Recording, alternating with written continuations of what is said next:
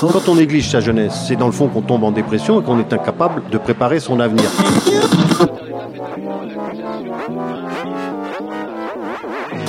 Ça ne veut plus rien dire, lycéens. C'est des merdeux, des cons. Le jeune est tourné vers l'avenir.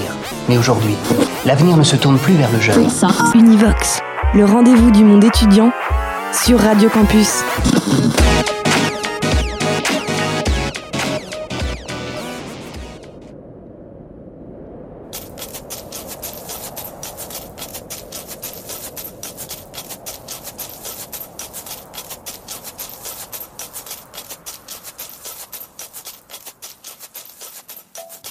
C'est une première en France. L'Université de Poitiers vient de signer une convention avec Greenpeace. Dans ce cadre, nous avons rencontré Yves Cobé, enseignant-chercheur en biologie écologie à l'Université de Poitiers et militant Greenpeace. Il est à l'origine du rapprochement entre l'association et l'université. Comment s'est construit le partenariat avec Greenpeace? Bah, Le partenariat en fait a fait l'objet d'une convention de façon à mettre en place des actions pérennes, des véritables partenariats sur des, des projets, des événements communs. Et c'est un projet euh, unique en France? C'est la première convention euh, entre Greenpeace France et l'université. Oui. Pourquoi Poitiers a décidé d'être première sur ce genre d'action? Pour euh, créer un événement en fait en, en, partenariat et surtout une action qui soit durable vis-à-vis des personnels de l'université, des étudiants de différents publics. Et quels sont les objectifs que vous visez dans ce partenariat? De partager nos compétences. C'est-à-dire que l'Université de Poitiers, ce n'est pas une association, c'est un milieu professionnel, donc avec toutes les, opinions. Chaque partenaire a des, spécificités, une association d'une part et puis un, un organisme public d'autre part, mais partagent les mêmes euh, ambitions, les mêmes stratégies pour euh, peser, pour influencer en fait euh, l'évolution de nos sociétés. Et pourquoi faire ça à l'université? Est-ce que les étudiants, c'est un public important à cibler?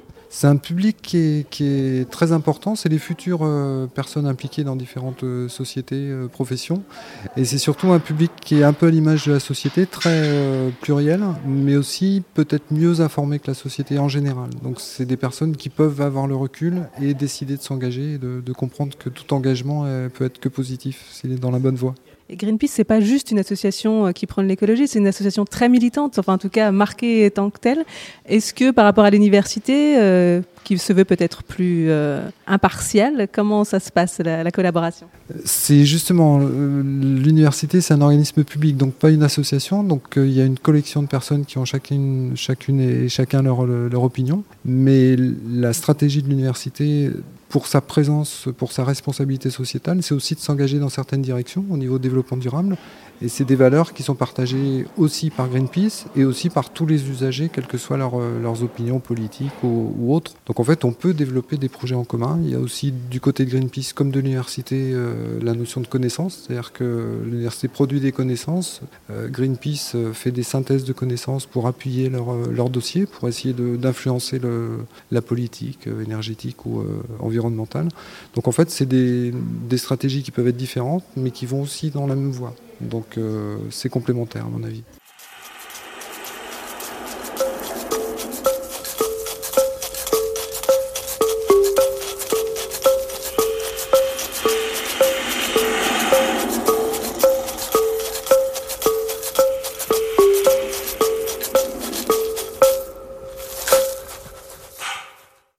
Début du mois de novembre, le colloque EcoCampus rassemblait à Poitiers les représentants des universités et des grandes écoles françaises autour du rôle des établissements supérieurs dans le développement de solutions pour répondre aux enjeux universitaires et sociétaux. Laurent-Emmanuel Brisy, vice-président de l'Université de Poitiers, présente le programme de développement durable engagé sur les campus de Poitiers, Angoulême, Niort et Châtellerault.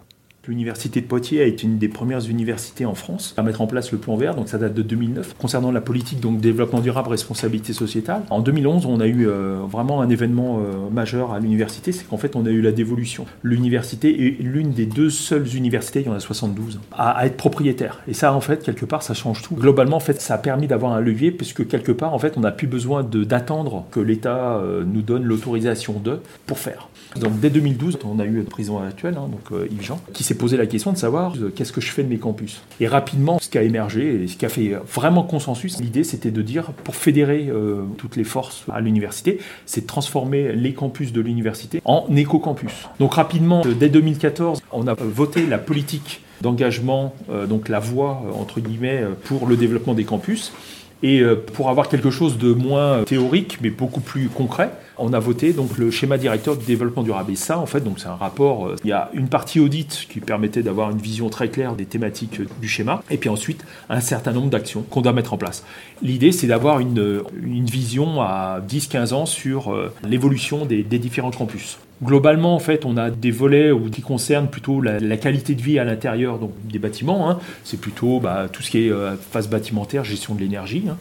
Euh, ensuite, on a aussi tout ce qui concerne la qualité de vie à l'extérieur du bâtiment. C'est plutôt tout ce qui est trame verte, trame bleue, euh, biodiversité. Et puis ensuite, il y a tout l'aspect aussi managérial. Comment on vit mieux sur les campus. Donc l'équité, la mixité, l'accueil des personnes handicapées, etc. Donc en fait, il y a aussi une politique très forte sur cette partie-là. Euh, qui est assez épais, décline les objectifs à, à 10 et 15 ans. Et là, maintenant, on est en train de mettre en place donc, un certain nombre d'actions. On comprend bien qu'en fait, il y a deux niveaux d'action. Il, y a des, il y a des actions qui sont au niveau de l'établissement, c'est-à-dire que c'est pas euh, un usager, euh, qui soit personnel ou étudiant, qui va dire tiens, il faudrait refaire tous les parkings de mon secteur. D'accord? On, voit bien que ça, ça doit être une, décision de, de, de l'équipe dirigeante. Par contre, dans le, dans le cadre du, du projet, il y a aussi l'émergence de projets qui sont issus des On essaye de plus en plus de mettre en place une structure. Donc pour l'instant, en fait, ça, prend le nom de Green Office, puisqu'en fait, c'est une structure qui existe dans les universités étrangères, sur lequel on, souhaite fédérer un certain nombre d'associations ou même de, bonne volonté, donc personnel et, et, étudiants, de façon à faire remonter des projets, de façon à les faire émerger, les faire maturer sur le campus, avoir euh, donc aussi euh, des réalisations issues euh, de tout un chacun.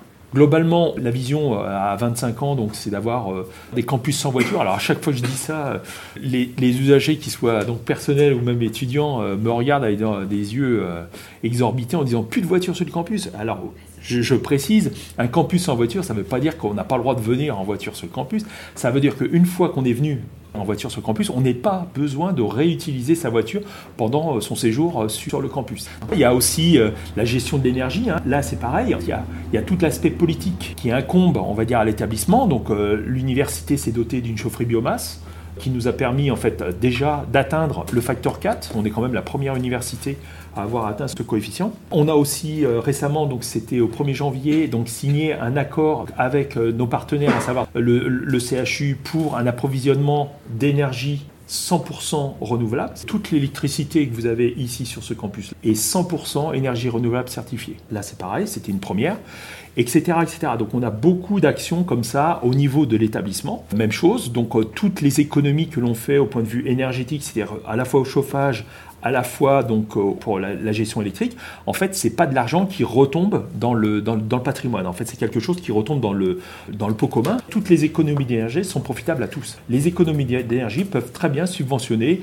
un projet euh, étudiant pour euh, du théâtre, ça peut acheter du mobilier pour une composante, etc. Ensuite, on a les problématiques de mobilité, donc là, là c'est pareil. Hein. donc l'idée, c'est de favoriser les mobilités douces. Comme vous pouvez le, remarquer sur le, campus, tous les ans, on refait euh, des pistes piétonnes, des pistes cyclables, de façon à favoriser en fait les mobilités douces au, sein du campus. Même chose, les parkings, on augmente puisqu'on sait que le nombre d'étudiants augmente, donc on augmente le nombre de, places de parking, donc euh, ça, augmente légèrement, on ne veut pas euh, doubler ou tripler, mais par contre on a tendance à privilégier donc le covoiturage. Si maintenant tous les parkings qui sont rénovés, il y a une partie euh, qui est réservée aux covoitureurs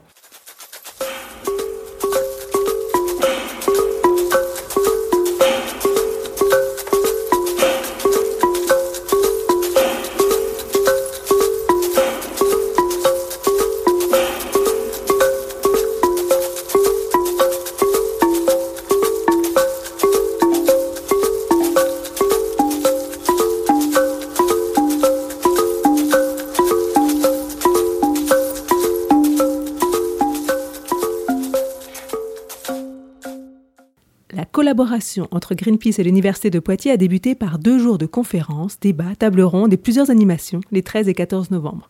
Le thème S'engager pour la nature et l'humain, pourquoi, comment? Radio Pulsar a tendu son micro ici et là aux différents intervenants. Vanessa Merle, militante du groupe local de Greenpeace. Une action, par exemple, qui a été mise en place donc hier, c'est le système porteur de parole, c'est-à-dire qu'on met un thème, une question, et on demande aux gens d'y répondre et d'inscrire leurs réponses sur des papiers. Voilà. On a ici euh, différents exemples. Ça a plutôt bien marché. Les gens réagissent assez vite de façon, à ce genre de questions. Là, c'était l'engagement citoyen. Donc, euh, ça, pose plein de choses, plein de soucis ou pas selon les gens. Et euh, ça permet d'avoir un panorama assez intéressant, ça a été fait sur le campus, de savoir ce que les étudiants, entre autres, puisqu'on a eu beaucoup d'étudiants, plus que d'enseignants, ou de salariés d'ailleurs, de, l'idée qui se font de l'engagement citoyen. On a un C'est cool, par Maxime, 15 ans, ou alors on peut avoir aussi euh, le bio c'est bon, ou alors c'est quoi, juste c'est quoi? On peut avoir euh, on aurait dû commencer plus tôt, il euh, faut favoriser les circuits courts, euh, ou ça ne m'intéresse pas beaucoup. Donc c'est vraiment très très très très varié.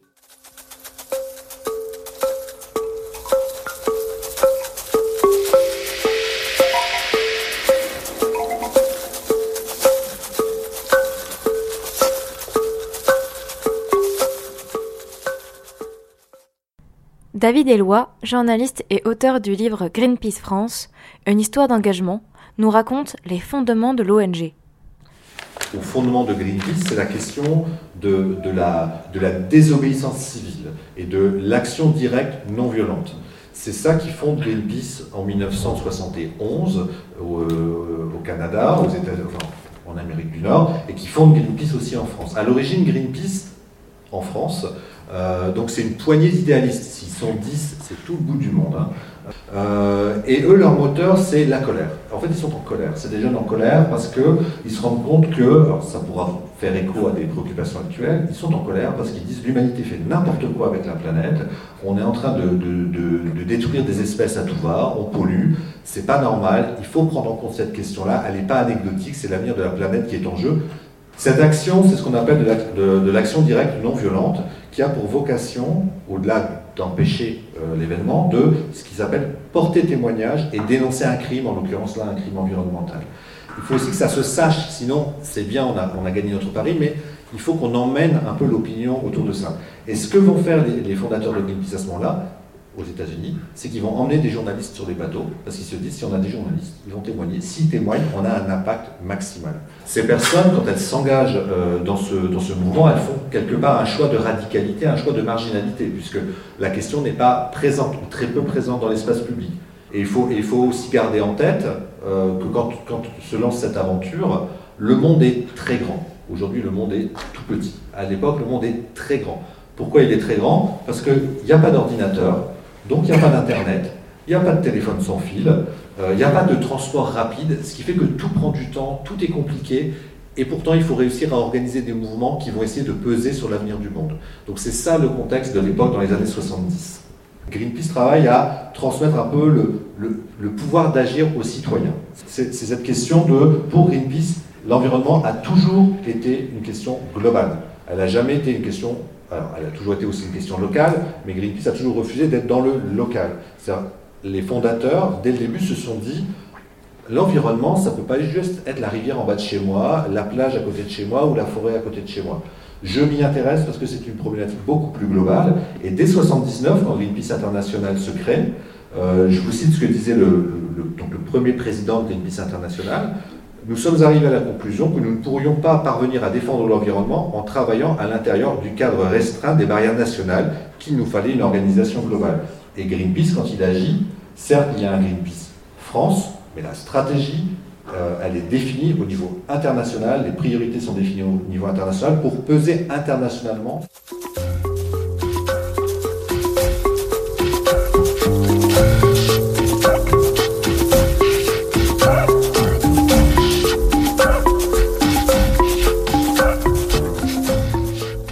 Univox. Univox.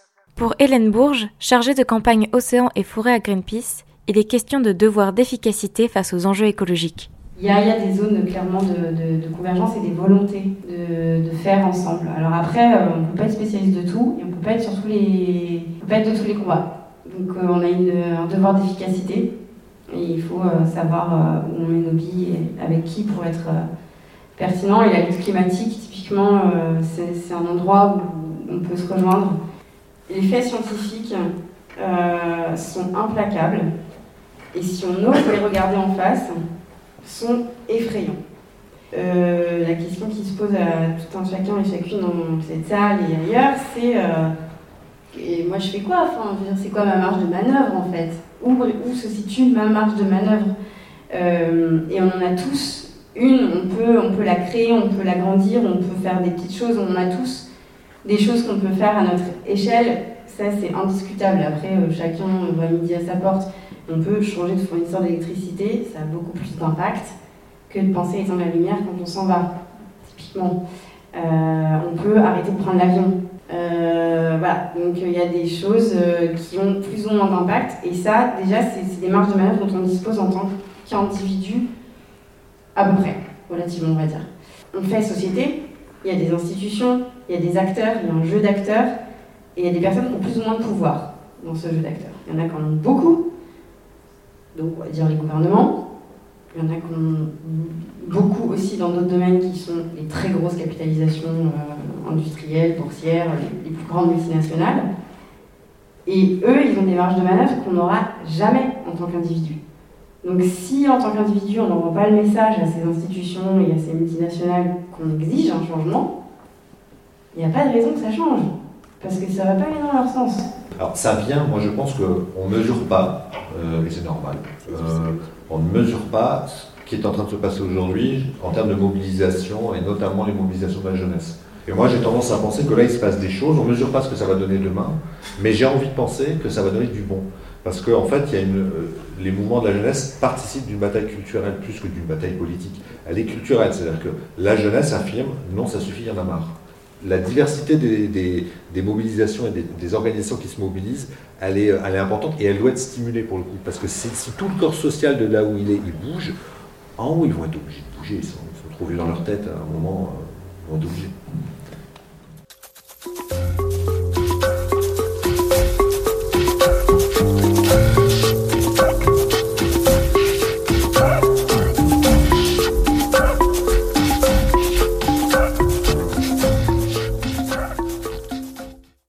Comment construire une stratégie de campagne locale pour une cause.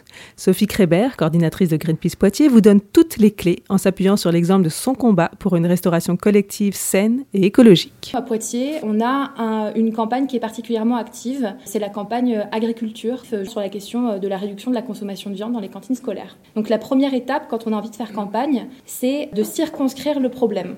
Euh, quel est le problème?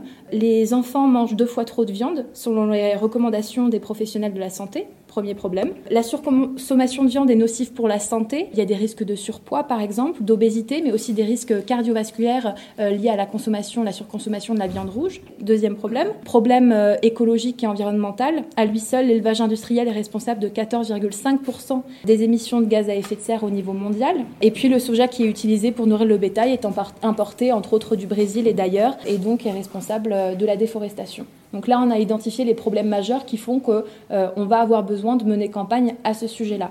Quelle est la cause du problème? Ce que peut dire Greenpeace, c'est que euh, déjà, un problème majeur, c'est qu'on a beaucoup de désinformation qui est due à un lobbying des grosses entreprises à tous les niveaux, que ce soit au niveau des politiques publiques, auprès des maires, dans les écoles et dans les comités d'experts. Et même dans les instances qu'on pourrait penser neutres et à notre service, on n'est pas forcément sûr d'avoir une information neutre et une, information euh, vraie. On a peu de sensibilisation aussi sur la question de la consommation de viande et des problèmes que ça engendre. Et puis il y a aussi le poids des habitudes.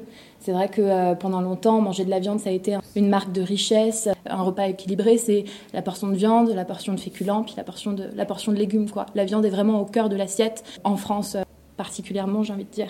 Comment remédier à ce problème? Ben, C'est assez évident en consommant moins de viande. Alors ça, encore une fois, c'est pas une problématique qui est satisfaisante. Donc une bonne problématique et quelque chose pour euh, d'efficace pour mener campagne, ça va être une problématique qui va être chiffrable, qu'on va pouvoir euh, délimiter dans le temps. Il y avait l'objectif de d'abord un repas végétarien dans les cantines scolaires. Maintenant, pour 2020, l'objectif c'est d'avoir deux repas. Donc là, on est vraiment sur un objectif qui est précis. Pourquoi les cantines scolaires? Bah, La première chose, c'est euh, une raison de, de quantité d'assiettes et de plats servis Mais il y a aussi, il me semble, et c'est pas anodin que nous on ait choisi aussi d'essayer de cibler un petit peu euh, l'université avec euh, cet événement-là, c'est dans les, lieux d'éducation qu'on va permettre de pouvoir euh, faire changer les mentalités, faire changer les choses. La dernière chose dont j'avais envie de parler, c'était le fait de choisir ses alliés. Pourquoi on a besoin d'alliés? Est-ce que finalement, avec beaucoup de bonne volonté, on ne peut pas tout faire tout seul? La réponse c'est non. Le groupe local Greenpeace Poitiers compte 18 membres, plus ou moins actifs. Chaque membre est bénévole, donc il conjoint son engagement militant avec son activité professionnelle. Et ces membres, ils sont dispatchés selon les campagnes. Il y a plusieurs campagnes auprès de Greenpeace France. Il y en a qui vont être plutôt sensibles sur la question de l'agriculture, d'autres sur la question forêt, euh, océan, etc. Donc au final, si on élimine toutes ces contraintes, on se retrouve avec une poignée de personnes seulement pour essayer de faire bouger les choses. En plus, une campagne est une lutte euh, sur le long terme. Elle est ponctuée euh, d'actions qui nécessitent une réflexion, une préparation, une organisation et une animation. Donc finalement, pour s'engager durablement, il faut être capable de dégager une heure ou deux par semaine sans avoir l'impression de sacrifier du temps de travail et en conservant du temps personnel. Donc plus on est nombreux, meilleure est la répartition des tâches dans notre campagne agriculture pour la réduction de la consommation de viande. Chez nous, à Poitiers, on a formé, construit un collectif qui aime se nommer le collectif VG. Euh, donc on est trois associations qui sont représentées dans ce collectif.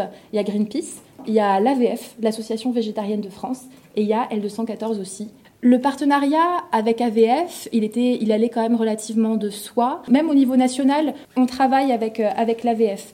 On a choisi de travailler avec L214 et ça, c'était peut-être un partenariat qui était un peu moins évident. Nous, l'objectif, c'est d'avoir un deuxième repas dans les cantines scolaires d'ici 2020, un deuxième repas végétarien. L214 est une euh, association abolitionniste euh, qui lutte contre la consommation de viande, point. Sur le papier, il y a conflit en termes d'objectifs. De plus, la stratégie de communication n'est pas la même. À Greenpeace, on a un petit dépliant avec marqué 5 bonnes raisons de réduire sa consommation de viande. Vous pouvez lire que euh, c'est meilleur pour la santé, c'est meilleur pour l'environnement, c'est meilleur pour le porte-monnaie. Mais à aucun moment on dit que c'est meilleur pour l'animal. J'ai demandé mais pourquoi? Et puis on m'a répondu alors mais bien sûr que les gens chez Greenpeace euh, ont envie de défendre les animaux, bien sûr c'est une valeur intrinsèque à Greenpeace, mais c'est une stratégie de communication. La question de la cause animale aujourd'hui, elle génère tellement de réactions un petit peu épidermiques parce que ça nous demande de réévaluer toute notre façon d'envisager le monde, notre façon de vivre, la façon dont on s'est construit. Elle est tellement énorme cette question que la réaction la plus simple, c'est de botter en touche et de dire non et euh, de réagir avec des sentiments quand la raison euh, est saturée. On a sur le papier euh, un conflit en termes de stratégie de communication et en termes d'objectifs aussi, mais à Poitiers, on a décidé de s'allier avec L214 et on a assumé ce point-là. Il s'agit avant tout de parler avec l'autre association avec laquelle on s'engage pour essayer de voir ce qu'on dit, ce qu'on dit pas. Est-ce qu'on peut se mettre d'accord sur un objectif intermédiaire qui n'est pas forcément l'objectif parfait de l'une et l'autre association, mais ensemble on peut fonctionner et puis on peut faire des choses. Parce que plus on est nombreux, mieux ça fonctionne.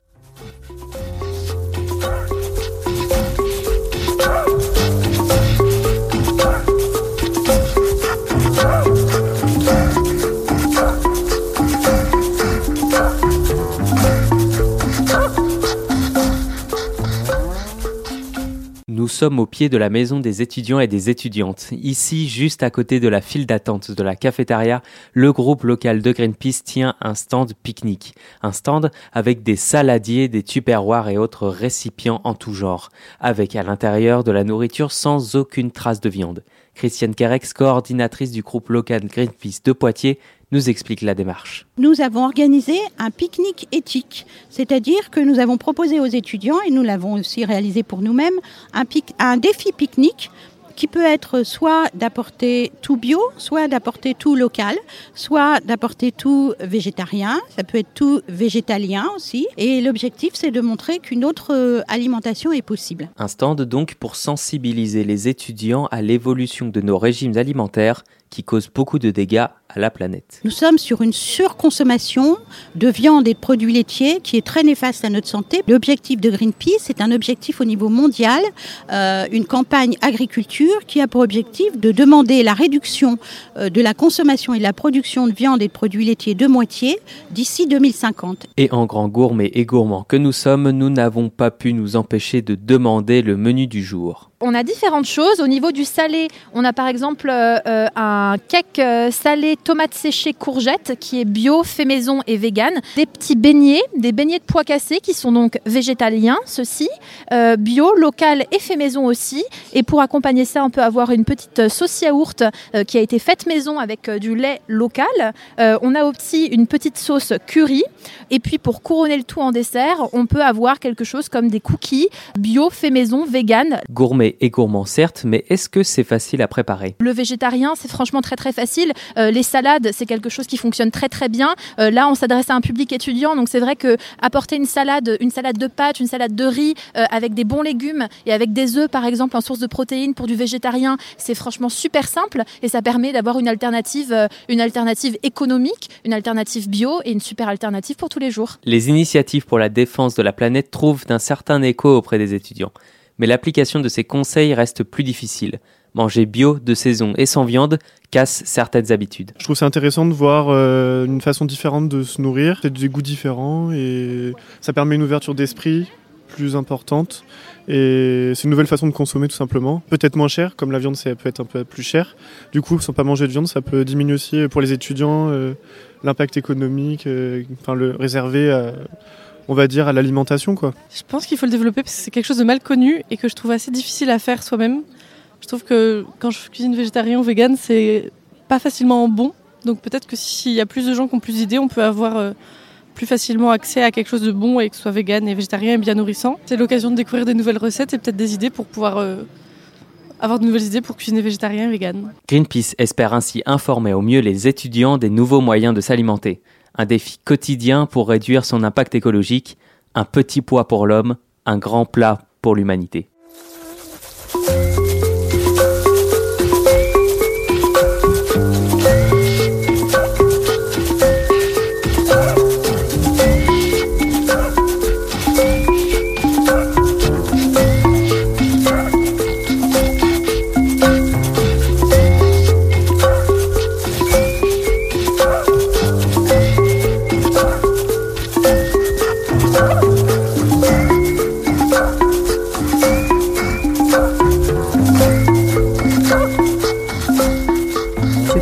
A été proposée par Radio Pulsar à Poitiers.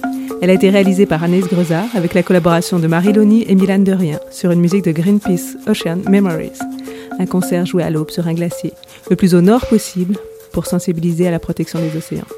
Violoncelle, percussions, corps et carillons sont sculptés dans la glace. À la fin, les instruments sont rendus à leur lieu d'origine, la mer.